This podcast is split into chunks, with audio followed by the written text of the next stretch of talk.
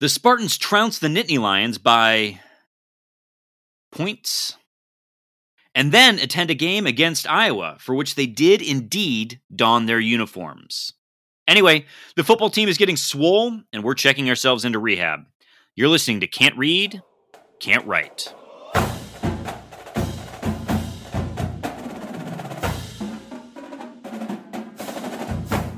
Welcome back, everyone, to another episode of Can't Read, Can't Write, the podcast that proves to Wolverines Spartans can talk. I'm Mike Jones, joined, of course, by. Me! I'm back! It's me! Mario! Alex Plum is here with me today. Uh, and uh, Plum, I'm glad to I'm glad to be back. I missed you guys last week. I had to listen and you know, I do have to say I get very light in the loafers each time I hear my name mentioned on the pod when I'm not on. So light in the Thanks. loafers, just uh, float, walking on air. just walking on air. Um, Yeah. Well, we are happy. Well, I'm happy to have you back. Uh, there is no Kevin Greck today, and you know what? That's fine. Um, Who needs him? left us on Valentine's Day, and whatever. Uh, thank you, of course, for listening to the pod. If we could ask you the small favor, please share the pod with Spartans in your life. Rate, review, and subscribe to the podcast wherever you get podcasts. And please follow us on the old Twitter machine at Spartan underscore pod. Thank you, thank you, thank you. Um, so, Plum, I think we're going to be a little bit loosey goosey on this uh, this episode. Um, We are going to be a little loosey goosey. I think that's okay. We've had a couple longer pods. This one might be a little bit shorter one. I I hope that we can all agree by the end of it that it was as unhinged as any could have Sure. been. sure. Uh, but our pods, we like to start off behind the green wall, where we will cover uh, important topics in the life of Michigan State sports, namely basketball and football. And we got a couple games to uh, decompress on, and then some uh, football news. We'll head off Grand River with a little bit of uh, information and news around the connection, particularly in the Big Ten. And then uh, we'll talk about game previews. We've got uh, some basketball coming up this week that should be nice and fun. And then, of course, everyone's favorite part of the pod. We'll take your Twitter questions. Lovely, lovely. So let's get into it. Um, honestly, I don't even know if I'm going to have the energy to preview any games at this point in time because um, did we watch basketball this past week, Alex Plum? Deeply, deeply painful. Do we should we just start with football and then get to basketball later? yeah, maybe. Maybe we just skip basketball this week. I mean, because what is there really to say that you can say without going to jail? Because I I need to figure out where the line is. Uh, well, let's venture there. So we'll start with the good news parenthesis question mark end parenthesis um, with a Michigan State victory over Penn State at home by two points in a rousing sixty to fifty eight game. Um, it was a game. Um, a it- game. it, Yes, it is. yes, it it is a thing that happened. Um, you know, I, I'm struggling with where to start on this. I mean, because we can keep doing the same sort of song and dance of uh, of things that were good and then things that were not, and yet somehow um, we keep doing the not good things.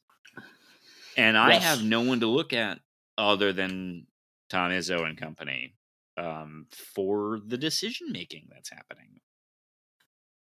It is truly astounding. It it is as ass backward as you can get, and I, I I it's hard for me to even. I mean, frankly, after Saturday's game, I don't. I, I to be frank, don't really recall enough about the Penn State game. I remember thinking the entire time how upset I was that it was as close as it Mhm. was. Um, so that's infuriating. I did not appreciate the Lansing State Journal's coverage of the Michigan State game, where they sort of um, gave a ton of credit to Rocket Watts for turning the team around with all four of his points that he scored in that game. I truly don't know where to begin on that. Uh, four points in 17 minutes is just beautiful. So I, um, I mean, you know, I think uh, let let's start with the coaching. I mean, let's just start with the coaching. I, I and I, you know, I don't want to clasp both these games together, but I know you just watched uh, Izzo's press conference um, after the Iowa game. You know, I mean, what are you? Because there's we've said a lot about our lack of confidence, I think, but I think after these two performances specifically, there's there's a new dimension that I've never experienced. I've never not trusted Tom Izzo, right? I mean, what is going Yeah. on? Uh, that that's that is a wonderful point because um, this team has none of the identity of an Izzo team, and you could say Yeah. for sure over the past mm, three seasons that the Michigan State hadn't been rebounding. We'll say as historically well as it does, but sure. like let's just take that in isolation here this team is bad at rebounding and, Oh, and yeah. you know you could point to other uh, lesser good Tom Izzo teams teams that made the tournament that you know were were sort of on the uh, uh, you know uh, first four in if you will uh, you know like uh, back uh, you know bubble teams and they Yep. always found an identity for some offense, usually not great, but some offense, and would Yep. still rebound and would ugly up a game enough to keep themselves competitive. And there is no ugly other than our offense on this team. And there is moments of defense, but not defense in, in any sort of identity sense. And there's no effing rebounding. I'm at a loss. Yes. I, I, I mean, and uh, you know the I guess the only thing you can point to and say is, well, hey, at least Kentucky, Duke, and North Carolina also stink. But that doesn't make me feel better. No, because um, this team beat Duke. I mean, I think that's, and I know, fine, maybe they're having an off year, but we still we went to Cameron. We we we we we didn't look like it's like we're devolving. We're decompensating. We are we are declining. I mean, I don't know what other words begin with de. Decomposing. Uh, try us in the Twitter questions. Decomposing. I'm, I want to defenestrate myself. Uh, if you don't know, that's throw myself out of a window. You're welcome. Listen, there are um, there are a lot of a lot of problems. Uh, Hauser has the most rebounds right now per game. He's averaging six point eight, but the rest of the team is really in the twos, you know, or less. Uh, our everyone's favorite Rocket Watts averaging 1.6 rebounds a game, zero blocks on the season. You heard it here first. Yes, Rocket Watts has not blocked a single opponent shot all season. He's in league with Steven Izzo and Jack Hoiberg, who haven't even played. Who, uh, he, he, oh, I, Are, do- are you, are you getting- meaning to say that. Foster Loyer has a block? Fo- Foster Loyer, Mr. Michigan basketball, has one block on the season. That is precisely 100% more blocks than Rocket Watts. It's anyway. I'm not. I, I'm. I'm sorry. I'm sidetracked. That's not what we're talking about right now. My my, my point is, I just. I, I know. I guess that's the point. It- we're directionless. We are rudderless. And I've talked about leadership. We have specifically called out the fact of uh, that there is a complete dearth of on-court leadership. The there is no point guard. We have no floor management. We have zero vision or execution. But that all stems from a directionless program being chiefed by Tom Izzo and his staff. And these press conferences are meandering.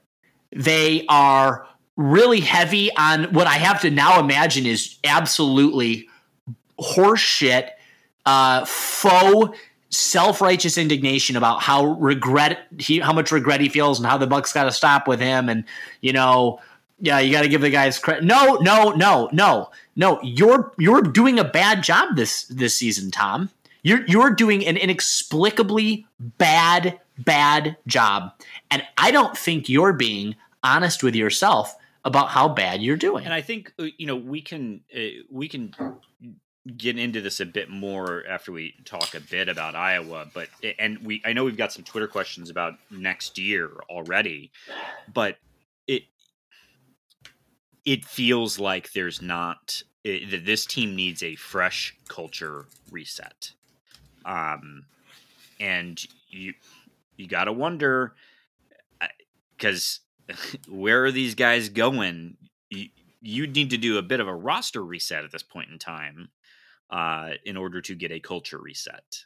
So uh, let's let's talk about the Iowa game because I have some specific thoughts um, related to coaching. Uh, fans well can we only spend can we just can we just talk about the first like four or five minutes of the game? Why don't we just talk about the first couple minutes and then let's talk about football. Uh, yeah. I have i have two questions for tom because it, tom insists in his post-game press conference that they didn't do anything defensively different against iowa than what they did the first time that they played them which fans of MSU will remember we played them well and close, and we were within a shot of of taking the lead at at you know the last minute. So multiple times. So, uh, in in that game, uh, Luka Garza got his, and they didn't shoot from behind the arc well at all. In this game, Luka Garza did not get his. We held him to seven or eight points.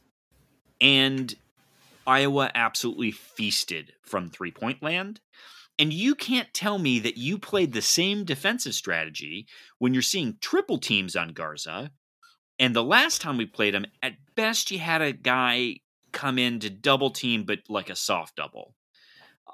I, I, I they were on that to that point. To that point, they were five for seventeen and threes when we played two weeks ago. They were thirteen for twenty five on Saturday.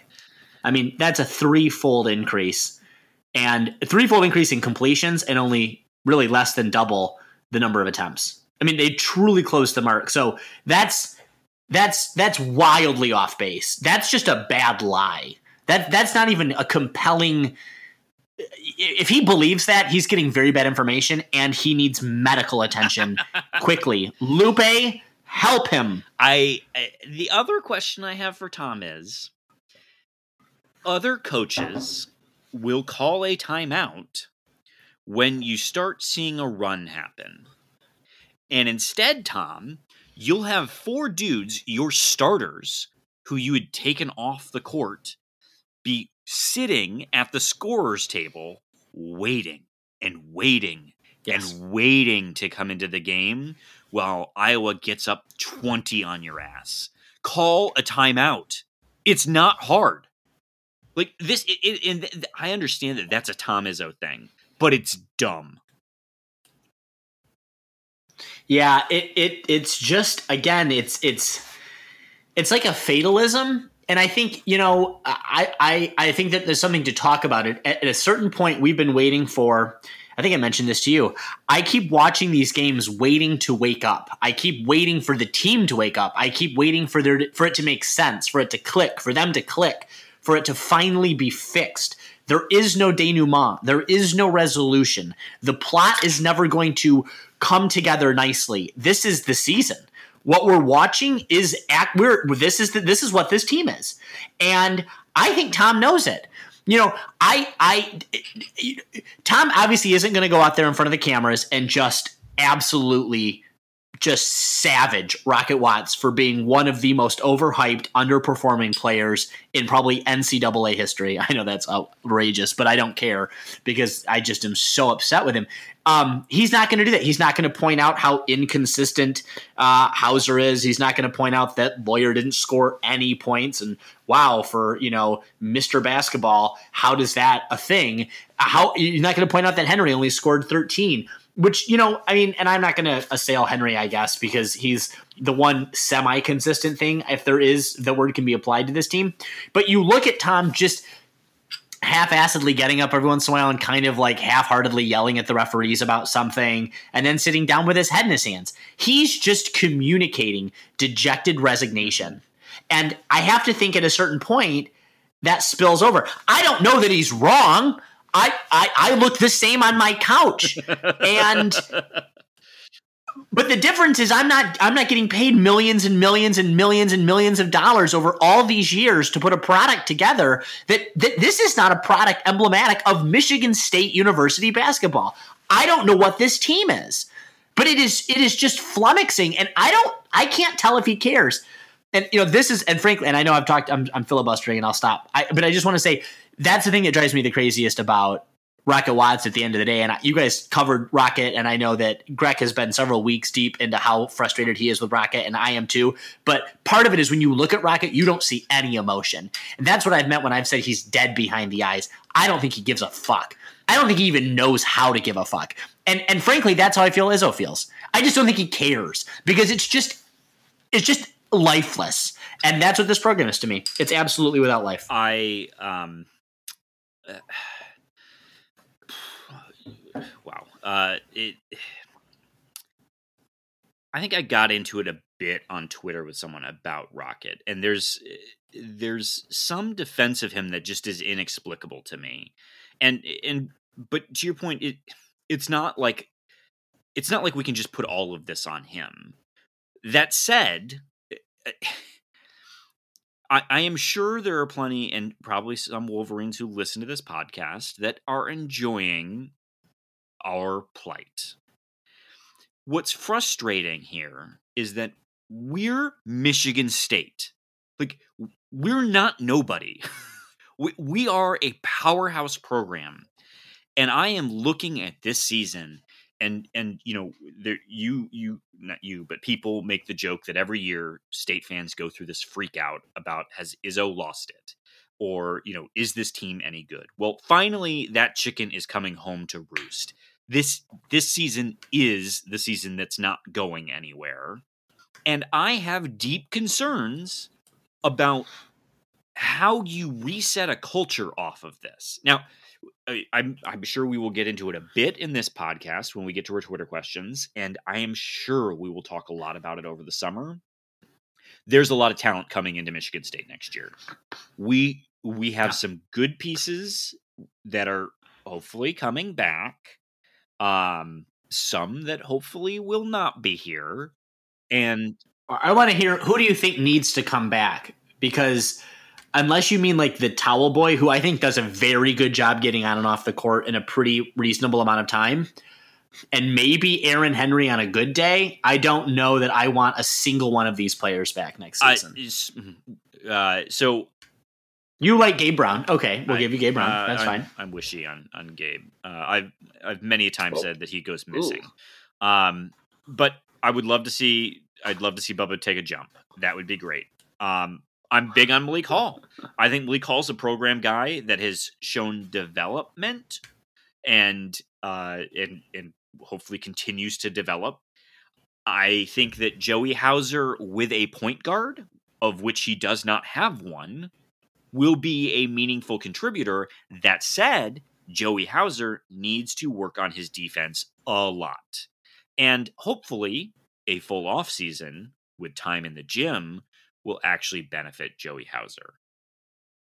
I got a question. I want to I want to ask about coaching in Malik Hall because Malik Hall started this game and only scored one point. He only played 13 minutes, which for a starter, I mean, Izzo decided to start Bingham too, which I know was because of well. the Neanderthal ish and because he didn't have much of a choice going against someone that we just carved out of ice you know however many months ago so i get it um, but but it felt like malik wasn't really given opportunities to get into a rhythm I, and I, I feel like I, re- I read this somewhere um, so I, I, know I'm kind of parroting, but but it, but so they, whoever said it said it in words that I, I, find to be really really true, which is this: the coaching staff this season seems to be overly punitive and I know that Tom gets very emotional during games. I do too. Um, but he sort of takes out in players with t- with with with playing time, right? And, and, players, and he does it in, and not all of them. And he does it in ways that are inconsistent, right? So to your point, you let them go on a twenty point, like you, run up the score in a way that doesn't make any sense. Why don't you just call a timeout? And and but then like you, are willing to give that much time for the team to try to figure it out and work themselves out of a jam. But then Malik Hall gets zero opportunities. You know, I mean, the kid didn't. Pl- I mean, it, it, he had one turnover, and I, I think it was that turnover that cost him his early minutes because it was like, oh, well, he's not following the program. But it's like, what are you talking about? There is no program to follow here. You're. And, and this is, I think, the thing. So Hauser doesn't start; it still gets 25 minutes. Brown doesn't start; it gets 21 minutes. Loyer, who didn't score anything, still played 20 minutes in the game. I mean, and it just goes to show how desperate they are at the one that, that they're just literally letting anyone who can even theoretically approach understanding the game of basketball from the one just gets as many minutes as they want. But you you have players here who need to be developed, and and we're not going to make the tournament. And I know that you're going to have some hypothetical with a couple more games that we got to win, and maybe we'll come in as like the play-in game to a 16 seed. But it isn't going to happen. So let's refocus. And if we're going to refocus, then why don't you start investing in players that could be programmatic players? And why don't we think about how do we get them a stable series of minutes to work the paint and figure some shit out? Because this, eh, eh, eh, we know what the season is. It's gone. The team is gone. If it was ever anything, it isn't that anymore. And so you have to let it go. You have to wash your hands of it because the sitting on the court, courtside with your head in your hands, is so deflating for a program. I mean, tw- all of his seasons, Tom Izzo has never been under 500 in all of his seasons of coaching for Michigan State. He's never had a team come to the Breslin Center and slap 30 on him. Just hang 30 right on his fucking chin. Like, get out of here. How embarrassing. How absolutely embarrassing to you as a person and to us as a program.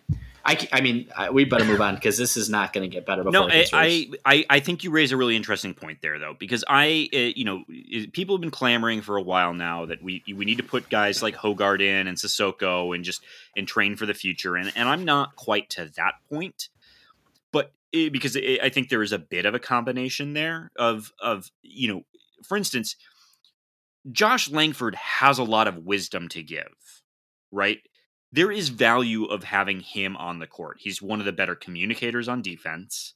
Like there's a teaching value to him. But if Tom was to have people in and and yell and be angry and fierce at them, but at least let them play. Yeah. So you actually so you know what you can do for the rest of the season, Tom, is you can coach. Right? Yes. Like, you're not going to make the tournament, but so, you know, in all the ways that you've gotten up in Aaron Henry's grill and, you know, gotten so much flack for it, and we all know that it's not actually that big of a deal do that. Do that for Malik Hall. Do that for Sissoko. Do that for AJ Hoggard. Like, but but keep them in the game. Yes, let them play. And you know what? Do if you want, if you think there's value in having Foster Loyer, and this is sort of addressed to Tom, who I know is a big fan of the pod. But if you think there's value in having Foster Loyer on this team going forward, then yell at him to shoot the ball. Like you need to there is something missing in this team that you need to find. And yeah. it, it doesn't mean that we need to make the tournament. It doesn't mean that even if we got invited to the nit that we need to go. Frankly i i don't know. I mean it depends on how much you're playing for the future. But either way yeah we we, we can move on. It, but it, it's uh this this season is uh well, the season's gone, but it, but it, it, I need to see Tom Izzo reinvested. Stop, stop with the aw shucks. Stop with the well, you know, uh, some guys from Iowa who don't even shoot thirty percent were draining threes. Well, guard them. Call a timeout when that starts happening. Like, invest yourself in what's happening in front of you, and that's. Oof. But you know what? There's always football, baby. There's always football. You want to talk some football? Yeah, we have to. I mean, right? All right. So we got two things, two football stories to mention to All fans. Right, come on, football. Let's do it. Uh, I actually think there's a third, but I didn't do any research, so we're not going to talk about it. I think we, we got, a, we got a 2022 commit, and uh, cool. Um, oh, and we also have a 2024 quarterback commit out of Saline. Offer, yes, offer, offer. Oh, offer, offer, offer. Well, anyway, what's the difference, really? Yeah. Uh, so uh, the interesting news is that a transfer out of Florida, the University of um, Chester Kimbrough, who awesome name. Let's just start there. It's a great name. It's a great name. Great awesome name. name. Free Cheetos uh, for life. Love it. uh, Chester is a cornerback, former four star with three years of remaining eligibility. Um, we've mentioned on the pod before that it is uh, a a place where we have no depth going into next season, and so picking up a former four star from an SEC school is exciting. It is um, exciting, but let's let's unpack it a little bit, all right? Because the guy now, listen, I, if you've been paying attention to Twitter this week, and I know you have, Mike Jones, uh, the boys have been hitting the weight room, and they're all abuzz with how much they're lifting, and the dead squats, and the this and the that, and hi ho, the clean and jerk. You know, I love a clean and jerk um, uh, for other reasons, and and so I think that's great for them. And this guy is going to need it in spades. 5'11, 167 pounds. Yali is bigger than that, and she's seven months old. So, you know, we hear a lot about the um, we hear a lot about Coach, Coach Tucker's uh, program, his process, and part of his program, part of his process is a certain physical identity that he has for these players. So I know a cornerback, we, we want someone to be agile, we want someone to be breakout speed. That is still on the smaller end of things, isn't it? Yeah, uh, he's uh he's a little he's he's an inch to two shorter than I would expect Tucker to to take. Um, right. And he's certainly probably 15 pounds lighter than I would expect, at least. Um, so I mean, so let's say he hits the weights this spring and the summer, but I think my, my I guess my, my question is so a former four star, that's great, and it didn't pan out for him playing down south. That's too bad for him, too good for us. Is is is this emblematic of, or does this signal something around the state of where Tucker feels his recruiting classes. You guys spent a lot of time talking about recruiting class last week. I think you have more hope or defensiveness on behalf of Tucker than Greg had uh, for good reason, but is this uh, is this a little chink in the armor here? Are we starting to pull guys that maybe don't fit the program because Tucker's oh, a little bit nervous? No, no. I reading into I, this? I um Chester uh, from from what I've read um is genuinely fast. Uh, he in in the time that he played, he I think only had three pass targets Okay. So, I mean, he's on his guy. That's, you know, uh, weird stat for cornerbacks oftentimes is sure. the less you are on the stat sheet, the better job you did. Um, yep. I mean, obviously, tackles are tackles. Like, I, you know, I don't mean to pretend that that's not a relevant stat, but um, he, uh, you know, the, I, in fairness, though, a lot of transfers out from the cornerback position um, a you know uh, Shakur Brown going pro was uh, not ideal. Um, I mean, it's good for him, good for the program, but you know, it still is. It hurts, um, and it's uh, it's a when you're running five defensive backs, you you need more cornerbacks. So it's not a, an ideal place to be thin. Uh, and and you know you can bring in a freshman, but so rarely do freshmen actually start.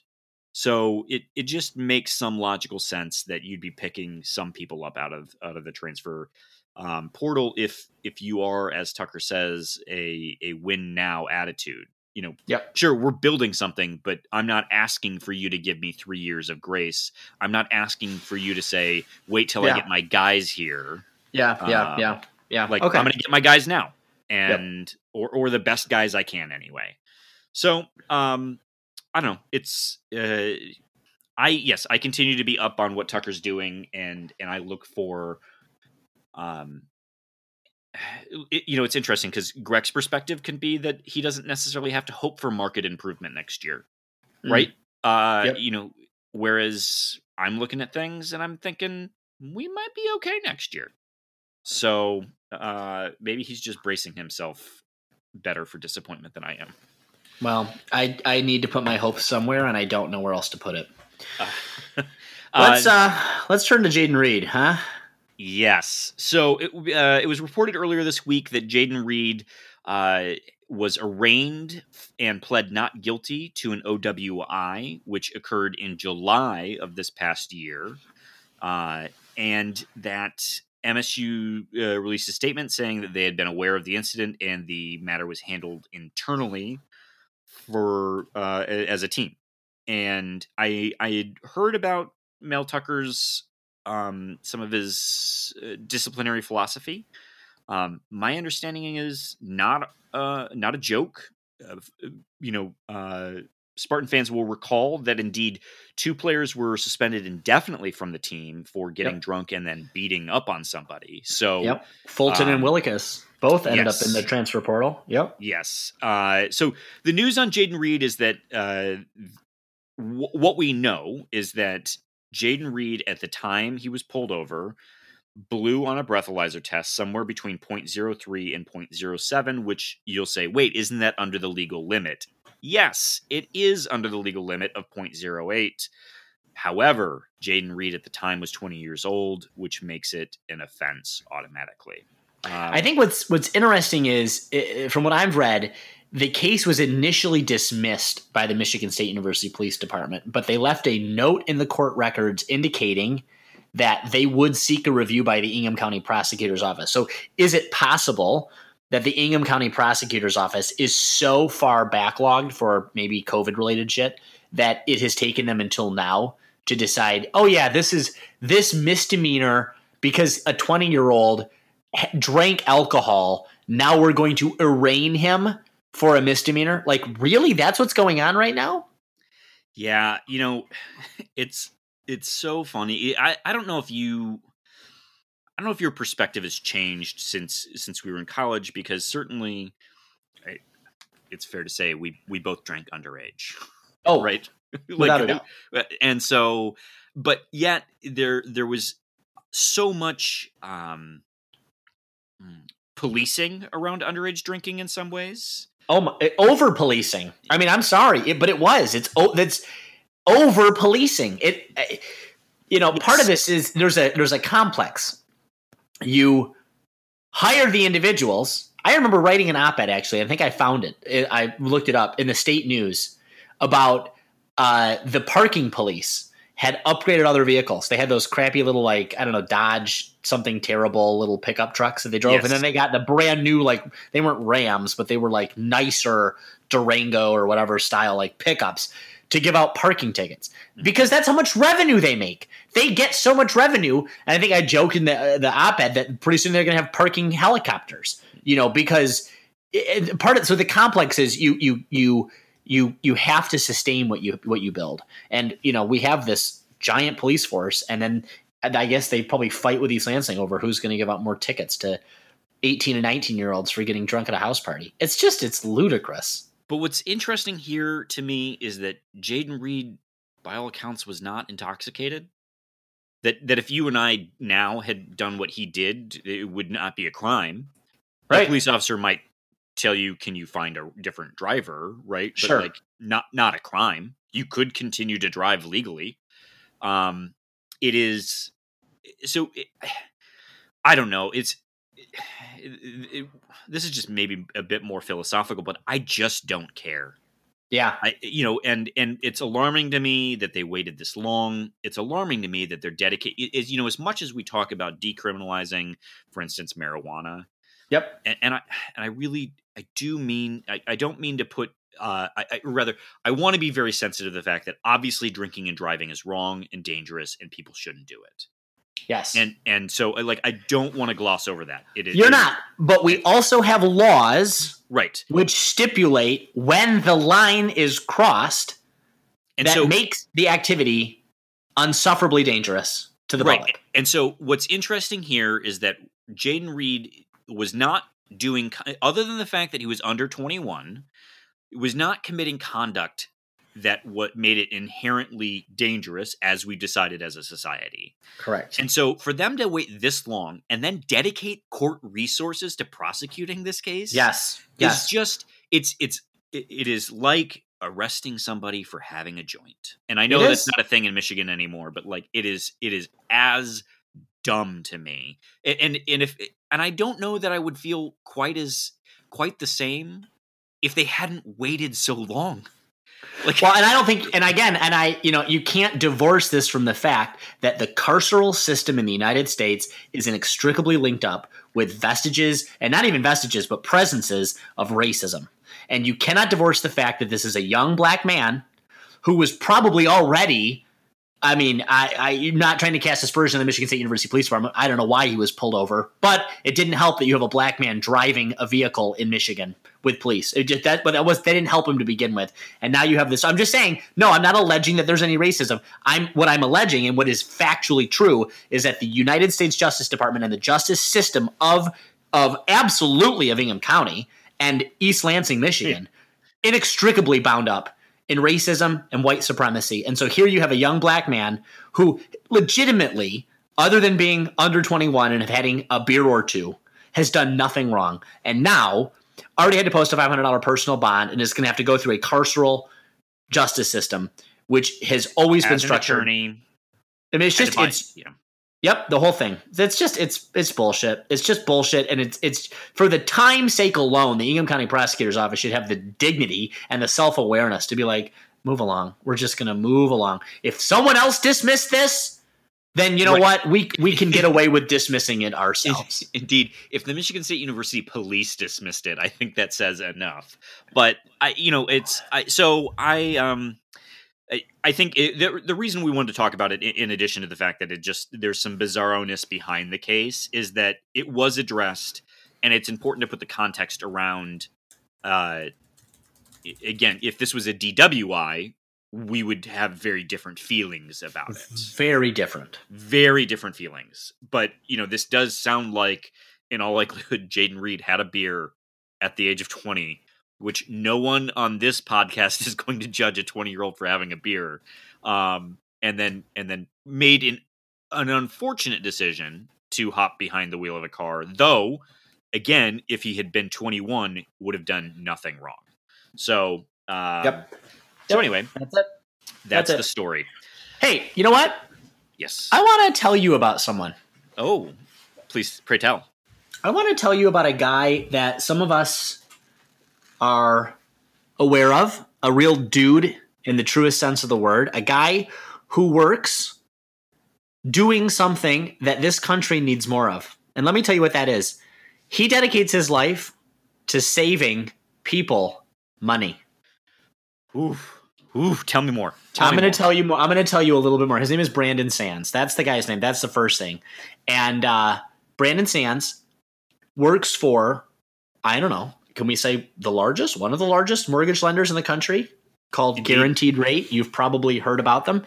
Brandon helps people whose mortgage rates really are, are if they have an existing mortgage, if you're paying more than 4%, you're an idiot. You're dumber than Rocket Watts is. And you should be, you should be getting in touch with this guy ASAP to get you in a more market friendly uh, rate. And if you if you haven't gotten yourself a mortgage because you don't own a home yet, mortgage rates right now are very near historical lows, exceptionally low rates. And so, if you want to buy a house, you don't want to spend a ton of money in interest, you already own your home and you're getting gouged uh, in your interest payments, I was going to try to think of something that we're not getting gouged in, like we're not getting gouged by scoring a lot of points. If you're Foster Loyer last week, uh, this is going too far. My point is, you got to talk to Brandon Sands. The guy's closed over ten thousand loans, guaranteed rate. That's a name that sets itself apart. Brandon, frankly, sets himself apart because of how he operates. He has a conversation with you, cracks open a beer. He's not going to drive uh, a vehicle over the legal limit. He's just a guy that wants to save you money. He wants to discuss your money options. He wants to get you in the right place. So uh, he's a friend of the pod. He could be a friend of yours. He's helping people save hundreds, sometimes thousands a month, consolidating their debts, refinancing their homes. Go check him out. Rate.com backslash Brandon Sands. That's rate.com backslash Brandon with an E, Sands with a Z. Plum, let's head off Grand River. Let's chat. We've got one story to talk about uh, that is, I think, um, worthy Yeah. of celebrating. Brown and Um, yellow, brown and yellow. Is that how that song went? Uh, Not really. uh, Freaks and Geeks by Childish Gambino. wow. It's black, black and yellow. Um, Whatever. Anyway, Valparaiso, uh, a university in uh, northern Indiana, Yes. has decided to drop their mascot name, their mascot and logo, which uh, was the Crusaders. They did this uh, in light of the fact that um, that name had been used or was being used by white supremacist and hate groups. Yep. Um, though notably, uh, Crusaders not necessarily. Uh, you, you didn't need that to happen for it to, to be problematic Correct. but all the same, uh, an important uh, an important move and an important decision on their uh, on their end. Um, it is worth noting they do have the colors of brown and yellow, which we also find to be problematic. Just generally Uh, distasteful. now, listen, this is a Horizon League team, right? This is a D1 school. Yes. I didn't know they were Lutheran associated. I just assumed with the Crusader name that they were a good Catholic school. Uh, uh, you know, and I thought, well, you know, hating the Moors is a little bit, you know, uh, gauche at this point in history, but you were going to give them some some some room. But no, good for them. I think they made the right decision. Uh, it's a, it's a it's a it's a small school. I mean, it's a big school. It's a Division One school, but it's you know it's still relatively small. Uh, they they do compete. They compete in women's soccer. They compete in men's soccer. Uh, so you know, good on them. Good on Valpo for making the right decision. Uh, wish them the best and hope that with their new nickname mascot also comes some better sartorial decisions because uh, brown and yellow equals diarrhea, and everyone knows that, and that's not an appropriate color combination. So, Mr. Plum votes no. Um, yes. Uh, so that is uh, the news off Grand River that is worth covering this week. Um, Plum, I propose that in lieu of traditional uh, game previews, that Yes. maybe we just mention the fact that we have two games coming up. One is this Tuesday at 7 p.m. on ESPN at Purdue. At Purdue, And then we're going to dance down the road a little ways Yep. on February 20th on Saturday at noon on Indiana. We will be at Indiana. Uh, I'm sorry, on ESPN Yes. at Indiana. Um, so we've played Purdue before, and How'd that go? How did that go Hmm. for us? I believe I recently saw it next to the dictionary entry for shitting the bed. Yes. Uh, yes. Brown and yellow. Brown and yellow. Mm-hmm. Um, so look, what's what's worth remembering about that Purdue game is that it was a tale of two halves. And for that first half, we were quite dominant. Mhm. People will, will recall that, uh, as is Purdue tradition, there are very tall white men who play the center position. Yes. Um, it's a theme uh, in some at some schools, and Purdue is no exception.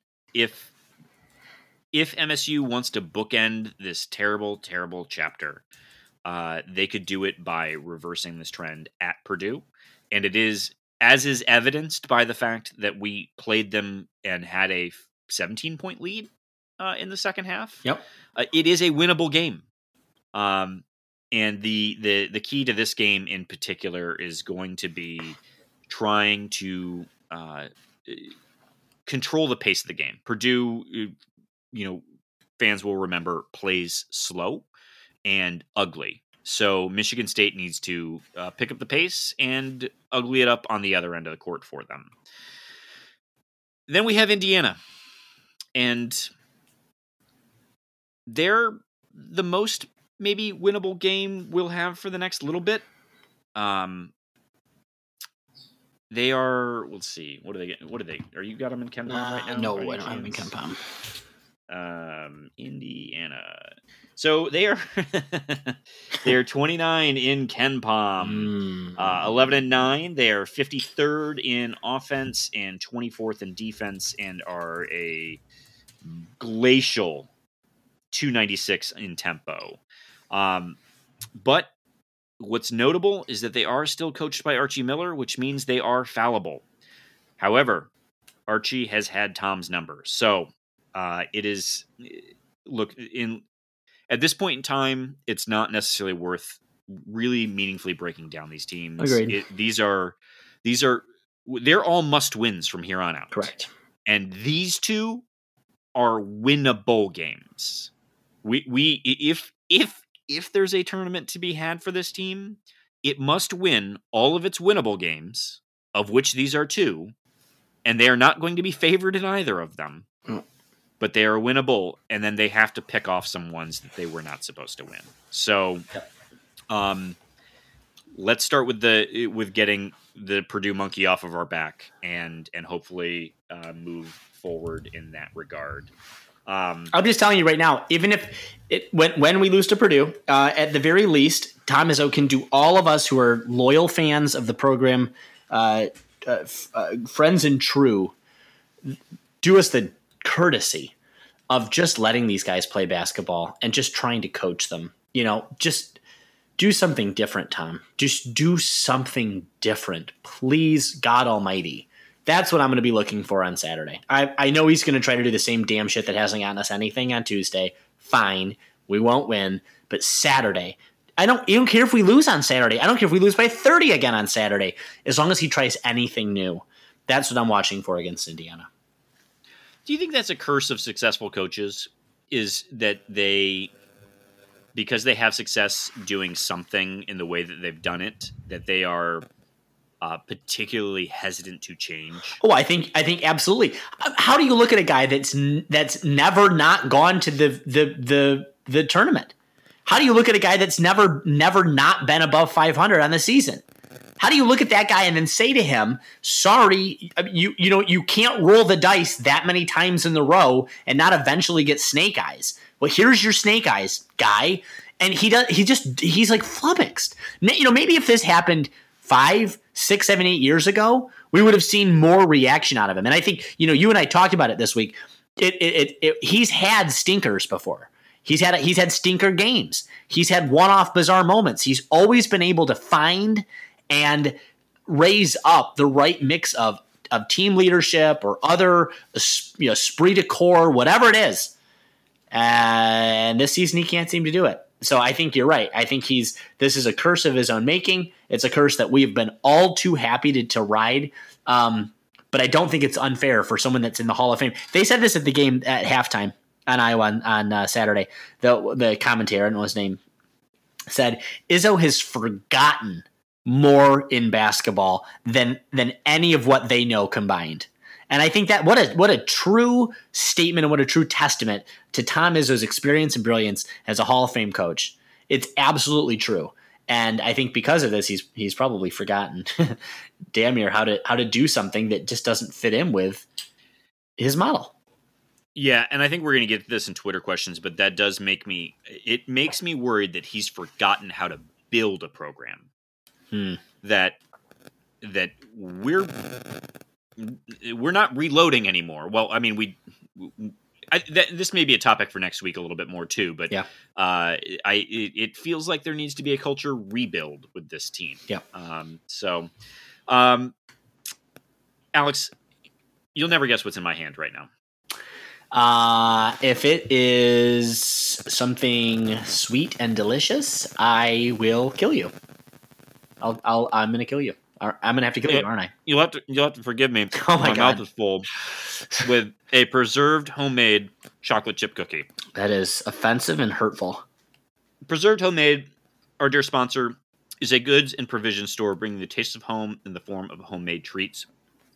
And Alex, when this podcast drops, so too will the February drop of preserved homemade goods and provisions be available. All right. But for the next weeks, folks, if you go to preserved homemade, oh, I'm sorry. Well, my mouth is actually full right now. If you go to preserved-homemade.com or preserved underscore homemade on Instagram, you can find out what the February drop is. But treat yourself or someone you love to some homemade goods and provisions. Particularly, these chocolate chip cookies are amazing. They really are very good, and I, I just, I find you to be an absolute swashbuckler of a human being for bringing that to the pod, rubbing that in my face. I don't have those, and I want them, and how dare you? They're so good. I may have had five already today. Oh my god! Uh, all right, Alex. Uh, one last plug. It's preserved underscore homemade on Instagram or preserved dash homemade.com. Again, to treat yourself or someone you love some homemade goodness. Let's do some Twitter questions. Twitter, love it. Let uh, we'll start off with CTNTC, who asks if your significant other asked you, would you have taken their last name? Well, as the Uh, as the uh, presumptuous. yeah, as the only married person, I don't think you and Greg are even formally legally married. Can you even get married in New Jersey? Do they even have marriage in that state? they do. Ah, they do. Surprising. Mhm. Okay, well, I'm not married, so uh, I don't know if I would take. I don't know if I would take someone's last name. Plum is pretty distinctive, right? It is. I don't think I'm going to Uh, give it that reminds up. me of a board game. Yeah, Um, uh, I, I would not. Um, but I also did not ask or expect my wife to take my name. did she? Um, she did not, and uh, I'm Good for her. than okay with that. Yeah, good for Uh, her. I I married her as who she was, and did not expect her to change who she was for me. Hear, hear. So, um, and you know, I don't know. And Greg what- is his maiden name. He, I believe, he did take the. Uh, I don't know what Greg's wife's last name situation is on paper anymore, but to be clear, everyone refers to her by her maiden name. Yes, that's It is right. in- in- That is right. inextricably baked into her her identity. identity and is Yes. wonderful. Uh, next up is C- next up from CT and TC is who was your favorite athlete when you were a kid? Uh, Barry Sanders. Yeah, that's legitimately true. Barry Sanders. Oh, Um, mine was Joe Montana, I think. Um, finally, from CT and TC, the season pretty much over. Is it finally time for Izzo to try out the zone Yes! it is. It is only because why the fuck not? It can't hurt. It couldn't hurt. Cannot it hurt. couldn't possibly hurt. Uh, first up from Ev Marie twenty four, just simply why? Why? She's not wrong. Nope. She's not wrong. I mean, you know, it it just feels like we've earned this. Well, but here's the question. Um, what did we do to deserve it? You know, I'm gonna I'm gonna sit on that all night. I'm gonna really stew on that. What did we do to deserve Yep. this? Surely we're being punished. Oh yeah, and we deserve it. Um, last from Ev Marie 24. Which basketball recruit are you most excited for? So, for those who don't know, in 2021, you have Jaden Akins, Max Christie, and Pierre Brooks joining the team. In theory, Enoch Boakye uh, and uh, Imani Bates from the class of 2022 could reclassify. But let's stick to the 2021s. Do you have anyone that you're particularly excited about? Actually, I wanted you to go first. Um, so, uh, you know, I think it's got to be Jaden Akins. We need a point guard so bad, and Yes. he looks really fantastic when I see clips of him playing. But uh, him and Pierre Brooks, I think, is going to be a dude who's going to be around for a long time. I'm, I like this class. Okay. Okay. Um, my recruit, it's actually the opposite way of kind of answering the question, Eva Marie. Um, I'm looking forward to the entire team entering the transfer portal and recruiting themselves out to other teams. So that's the recruit I'm excited for is the decision of our current team to opt out of being a Spartan because of the shame they have brought upon our institution. Nick Kamansky, up next. How would you rate your podcast performances last week using the official scale? And Nick, you are a churlish sumbitch who knew I was going to ask this question because I wasn't on the pod last week, which means I default to a 15 out of 13 on the official scale. But Mike, how would you rate your podcast performance from last week? Grand. Good. Very good. Uh, uh, Nick also asked, Very "What was your favorite TV show as a child?" You know, I oh, I had a couple. I really like designing women, which I know says a lot, but I really did. Uh, had Delta Burke in it. She's just sassy. Uh, I really liked um, Rescue Nine One One. It was like a thirty minute program hosted by William Shatner uh, that explored like you know like urgent like police or EMS or fire situations. I just I love that. And I watched a ton of unsolved mysteries when I was a kid, hosted by the absolutely adorable Robert Stack. Um I'll tell you this, the reboot of Unsolved Mysteries on Netflix is every bit as bone-chillingly terrifying as the original is because of that musical score. And if you don't know what I'm talking about, do yourself a favor and watch it some night and you'll dark. know. In the dark and you will know. How about you? Um, I honestly don't remember. Like, Oh, I yeah, I know. I I just don't remember having a favorite TV show as a kid. Um, I'm sure that if I asked my family, they'd be able to answer that question. I just don't remember. Um, Right. Next up is verbose Dutch. Wants to know what's a good what's good to tweet about other than sports and politics because oh boy, they both stink right now. um, how about religion? uh, I'm sure food Twitter's a fun place. Oh my god, yeah. Or you know, verbose Dutch. Uh, so here's one of the things. I and we don't know verbose what your pronouns are. I labor under the illusion that you use she/her pronouns, and my uh, That's definitely pod, my podcast co-hosts do disagree with that, and I think they're wrong. And I don't care. So, because of how I believe that you identify, I need you to start watching RuPaul's Drag Race because I guarantee you, you will find everything you need uh, for both your life and uh, great quality, top tier content to tweet about right there. I like how you've just assigned pronouns. Sure. Sure. Just just Well, I'm gonna just lean. I'm gonna lean into that. I'm gonna take a take a community point and just lean into that. Okay. Uh, last from verbose Dutch. As college football has no parity, would transfers without restriction, like this current cycle has, possibly provide a bit more parity? Adds, what's the harm? It seems like a more fair process to the athletes. I would agree. Yeah, I guess. from Alabama that sort of like didn't make the cut quite as much. Sure. Um, you know, Because God knows who wants to stay in Tuscaloosa for no reason. Yeah, I can't imagine that. That that doesn't seem Icky. fun. Very, very icky. What do we got right. next? Raymond Chains! Raymond Chains! God damn it, Raymond Chains. All right, verbatim. All bullshit aside, what grade would you give both Tom Izzo and Mel Tucker for coaching this year? Include courtside coaching and play calling. Don't weasel out of this, you chiselers. Graham Couch still thinks eight wins in football is unlikely next year, given their schedule. I'm kicking this one to you first, Jones. Uh, well, I don't know what Graham Couch has to do with anything, and I don't know what next year has to do with this year. But uh, I do think eight wins is unlikely, though possible.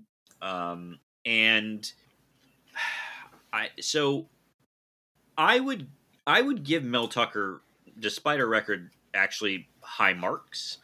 Uh, made big changes to the offensive and defensive systems. The defense was not terrible and uh, brought in seemingly a top flight coaching staff and managed to kick out a lot of players and bring in new players. So, you know, I think this is something we've talked about on the pod before that if whether Mel Tucker succeeds or fails, no one will be able to accuse him of not having an idea of what he wanted to do and seemingly executing on that idea. Now, it may be the wrong idea, but it, he, in my mind, clearly has a roadmap for what he wants to do and seems to be on the path to doing that. So That's expertly stated. Expertly I- stated. You're 100% right. I will I, I will give Mel Tucker a B. And if he hadn't if the team hadn't turned the ball over 80 times to Rutgers and gotten us a loss to Rutger, um, he would have been a B plus. Yeah, I think he's a solid 81. I'm probably a B minus territory for Mel. I That's think at the end of the day, the proof's got to be in the pudding. Tom Izzo, though, this season, Oh yeah. Tom Izzo, Tom Izzo is getting a D plus from me. I mean, he's getting an, and, and that's probably generous. I think that that's frankly that D plus is only because of the number of years he's been a, dedicated and a loyal friend and true to this school. But uh, but no, no, it, I, I that's, would that's say a- for me the plus is because it's a COVID year and you don't really want to fail anyone because you know it's rough on Yeah. everybody. sure. So, but Fine. yes, I'm with you. I'm with you. Um, All right. Questions. Raymond uh, Raymond Chains. Questions for this week's Backstage with Tom Izzo. Should we let Tom Izzo plug his athlete's foot powder during the show? Should we show his quarrel with Lupe over the cameras that are always in the house? Is Izzo's endorsement of Antifa relevant? You decide. We am crowdsource. Uh, I'm going with uh, show the coral. Show the coral. Yes, Tom Izzo can plug his athlete's foot power. Frankly, if that's what's driving him crazy, if he's so consumed with how badly his between the toes are itching, that that's what's driving these poor performances, then yes, Tom, do whatever you need to do to stop the itch. If low, low, uh, Lotrimin isn't working, then by all means. Get, By all means. homeopathic re- uh, remedy. Um, Raymond also asks, "Can we have another online meetup? Isolation is making me weird." Er, I promise to groom and use good hygiene before making myself visible. Uh, You know, I'm growing a mustache, uh, Raymond. So I don't even know if grooming and hygiene are actually even requisite anymore at this point in terms of where we are. But he makes a good point, Mike. We could do another Zoom happy hour. That's a thing we could probably do. Yeah, Um, I'd, I'd be down for for for drinks with friends. Um, drinks with friends. Yeah. Um, but we are hoping genuinely that by late summer next fall that we will actually be all together in pe- in person and be able to meet you all in person. Yes, um, in person. We can Somewhere. only hope, God willing. Uh, Maybe at my house. All right. uh, next and last from Raymond, would you agree that given their horrible performances here this year, Tom Brady and the Patriots have no business oh my God. partying on their Floridian. Oh, this is an excellent troll from Raymond. Uh, like his Alexander Hamilton as president uh, questions. Yes. Um, yes, Tom Brady and the Patriots do not have business partying on their Florida yachts. Um, last from Dan Helper, or next up from Dan Helpepper. Uh, he says, "Okay, I have a question for the podcast. Why is this happening? I mean, Tom, you just knew that Tom Izzo made a deal with the devil at one point to get the run that he did, and um, I, you know, it, it, it, the receipts are come due, invoices Is this in, uh, net Is this the curse net of forty five, maybe. Uh, yeah, what did his dad? His dad's got these connections. My God, what's happened? You know. So I'm probably gonna go to jail for that sentiment. I don't actually know that. That was uh just a joke. Please don't sue me. Thank you. I'm afraid of you. Uh, next up, Carl, you do too much, bro. Why do we let Iowa have teams? This is a good. Let me tell you. Let me tell you, they have a fantastic archaeology program. They have been sending archaeology students to uh, Patagonia and all over the country, which is where they unearthed Luka Garza and were able to reanimate him. And for as long as they're doing that, they can continue to have teams because it is absolutely wonderful that a 14,000 year old hominoid can perform so effectively on the basketball court. But here we are. We didn't even talk about how uh, their strength and conditioning coach, who got fired from football for being racist, got hired by Jacksonville and got fired five minutes later. oh! All right. Well, thank You you. love to You, hate, it. you love to hate to see it. Listen, MSU Austin up next. MSU Austin. Have we heard from MSU Austin before? I don't know. I don't think so. If we have, I'm sorry, but we're glad to have you back Yeah. slash here for the first time. Yes, we love it. Thank you for your mess uh, for your Twitter question. As a future Spartan, okay, go green. How high is the ceiling of players like Jade Akins or Pierre Brooks? That's for you, Uh, Jones. You're the one that's just gooing over how these guys are going to add to the team. So Jaden Akins, I think, has the more clearly high ceiling.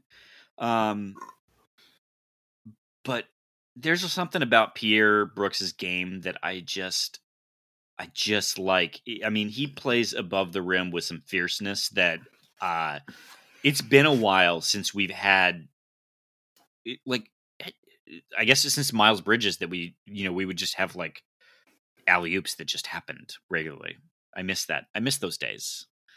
Um, Yeah, I think I think that's right. I, I what I don't want to discount is the fact that the ceiling of these players, and it's becoming increasingly clear that the ceiling of all players for this team specifically isn't set by the player's aptitude or skill set alone. It really is a factor of how well the team does at coalescing around some sort of shared identity and performing as a set. And you might think that's glib, and you might think, well, no, that's how it is for every team. It isn't. Look at Duke. Look at Virginia. Look at UNC. Look at Kansas. Look at these programs that are really built around having one and done players and how those players set their own ceiling. And it's the player's ceiling that really sets the ceiling for the team. That, that, the, the, opposite of that is what is true and has been true generationally for this program. So I would tell you that the height of the ceiling of these players is really directly related to, is, is in fact a factor of how effectively a ceiling gets set for this program. And today, you know, this team's ceiling is really more of a basement floor that's flooded. It's a flooded basement floor ceiling. is kind of what we're living into. So God help us if they don't get a sump pump by uh, by the time these guys get in. But there's like a loose electrical wire in the water as well. yeah, yeah, like kind of just shooting off sparks, you know, inexplicably. That's nice. Very nice. Uh, all right, next up, Anthony Garvert. This is for you. Power rank the following eyebrows, and it's scored on overall impact, taking into account bushiness, shape, and memorability. Luka Garza, Eugene Levy, Frida Kahlo, Groucho Marx, Anthony Davis, Ryan Day. Oh my god. Okay. I'm going to start at socially acceptable and then work my way backward, okay? So, the most sex uh, sexually oh god, that's not what I wanted to say, but now you all know that's right. That's where I'm coming from here. The most socially acceptable is got to be Eugene Levy. Oh, Uh, sure. Eugene Eugene Levy's eyebrows are an in, in, intractable part of his personality. He uses them to great effect.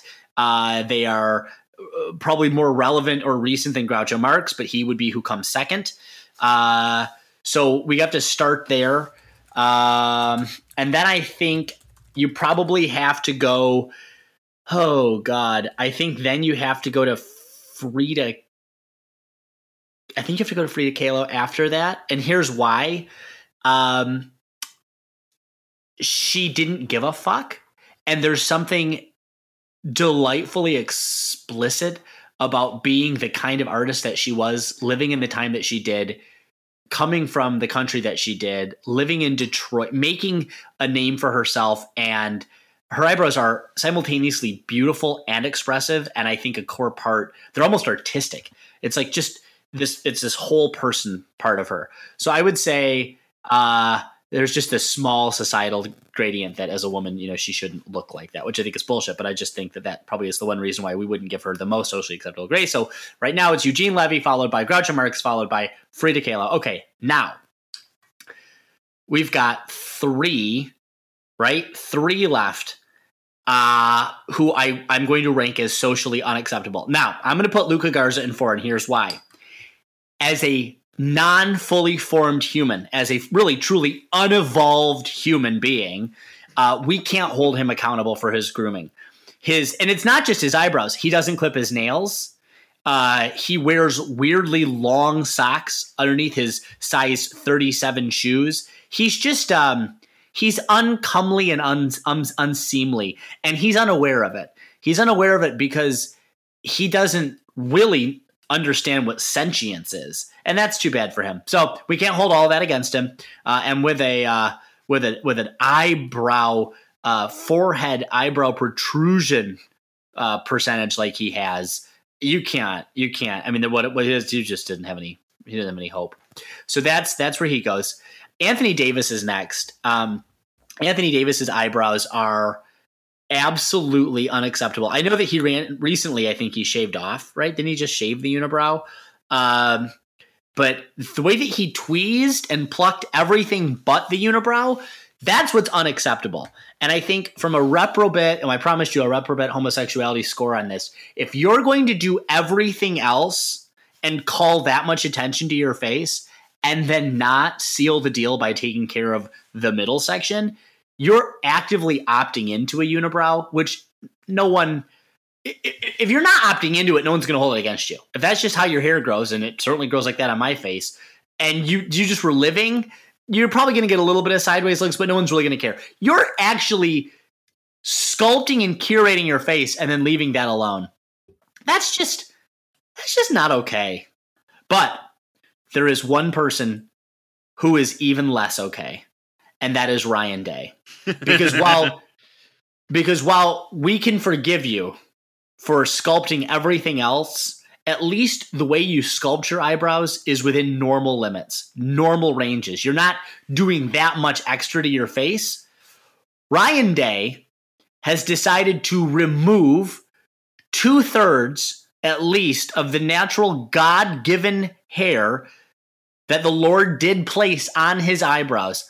And he did it from the center outward. Ryan Day, who must be so inextricably afraid or I'm sorry, in, inexplicably, inexplic, in, inexplicitly, inexplicably. Wow.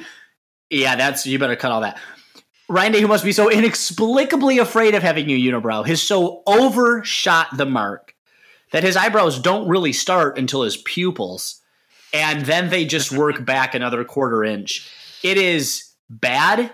It is silly. It is unnatural. It is purposeful. It is maintained. And it's just stupid. So that's it. That's the that's the overall impact uh, from acceptable to unacceptable. Ryan Day still taking the cake. Shame on you, Ryan Day. Thanks for listening. Love it. Uh, last from Anthony Garvert. Prop bet of the week. Margin of defeat at Mackey Arena this week against Oh, Purdue God. versus the number of different lineups that Izzo will play during the course of the game over under at 21 and a half. Oh my God, he's not wrong. Uh, I'm, I'm going gonna- to say I the have- margin of defeat under. Yeah, let's just go on. I'm going to take the under on both because I can't. I just I'm not strong enough to to accept a margin of defeat that's that's that high. It will lose, but we're not going to lose by 21. I mean, my God, please no. And my guess is number of lineups total. Mm, 17. Yeah. Okay.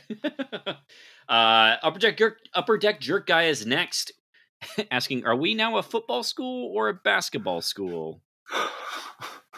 I don't. I don't know. Uh, uh, there's not an answer here. But currently, currently we're a football school until un- until basketball. until proven season. otherwise. Yeah, until proven Uh, otherwise. Does Grooch with an X have any eligibility left? Can he play the point? Uh, yes and no. I will answer for him. Yes uh, and no. Last from the Abstract Jerk guy, who had a worse year, Izzo or Mel? We kind of answered this, I think. Come on. Yeah, that's not even close. It's And It's Izzo, had COVID. Like Izzo's having a worse year.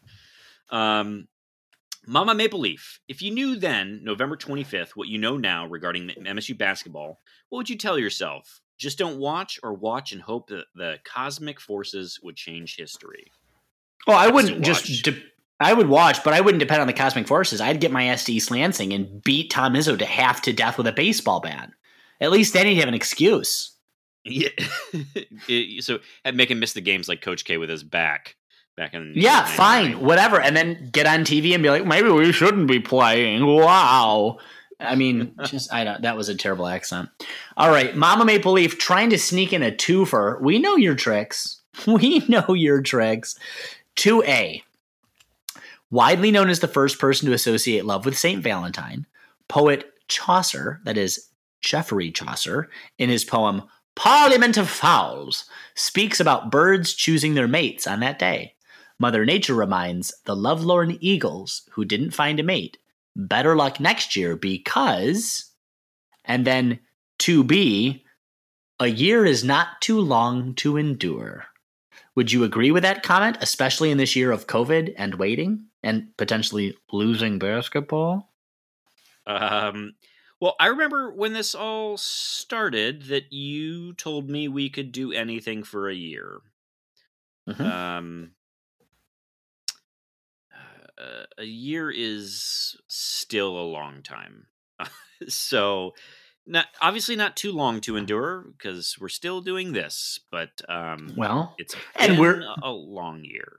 it has been a long year, but we have endured. And have and endured. inexplicably the pod survived how many months without any sports? I know. Can't Uh, wait to do it again. Hell, hell, we're we're surviving right now without even basketball. I mean, Good- something approximating basketball. And So good news, we did uh, we did March last year without any basketball, so we can do it again. there it is. We can do it again. Uh, All right. Thank up, you very Elon much, Bloom. Mama Maple Leaf. Uh, Elon Bloom asks, "Is the lack of an effective point guard the crux of Michigan, Michigan State's issues?" Yes. Next question. Uh, Great. does this year expand or shorten Izzo's career length, or make no difference at all? Interesting question. What do you think?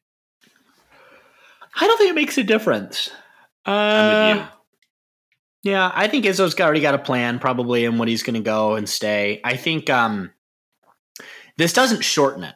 I don't think this shortens it. I don't think Izzo looks at this and goes, "Oh, time for me to go." I don't think that's the kind of guy he is. I, uh, but it, I, it doesn't necessarily expand it. I don't think he's like I'm gonna unless he was going to retire at the end of this season, which I doubt. Um, And if, if he was, then okay, it would expand it. But because uh, I don't think he retires after. If he had been planning on it, he can't let this be his last season. So no, yeah, uh, I think he he's probably waiting until Steven Izzo is done, and then we'll reassess at that point in time. Um, yep. if Matt Ishbia, last question from Milan Bloom, if Matt Ishbia buys an NBA team, does Izzo go to coach it? No. God no, you no what? No. Get out of here. Uh, last, finally, is John Hubbard who asks John can, Hubbard. When can we expect the world to vindicate Drew Stanton for his stolen Super Bowl MVP award? Great question, John. Probably so next year, I guess. Probably is when we'll get the apology during the next Super Bowl, right?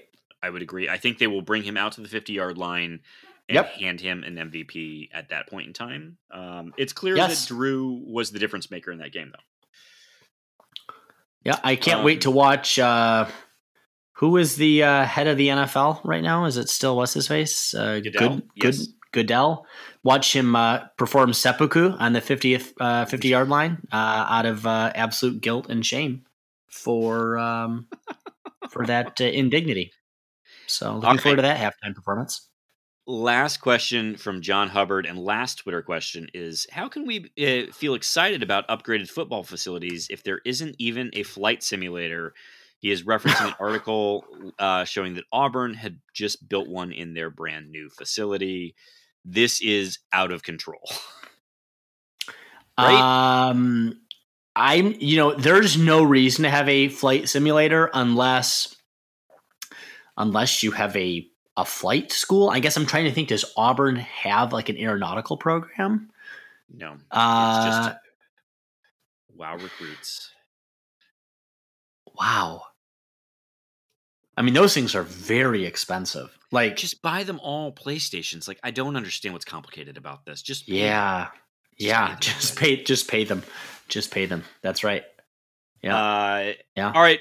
Alex, that'll wrap this episode of Can't Read, Can't Write. Uh, as always, folks, thanks for listening. And um, I don't know. We'll talk next week. uh, until then, I gotta, Alex, I gotta go. Oh, you gotta go what? You gotta go? I'm gonna go tweeze my eyebrows. I gotta make sure I get those all tweezed up for the. Uh, I don't want to wind up on one of these lists next week. I thought you were gonna quit the pot on me right here. Um, oh. All right. Well, uh, everyone have a wonderful week. We'll talk to you next week. And Alex, go green. Go white, Jonesy.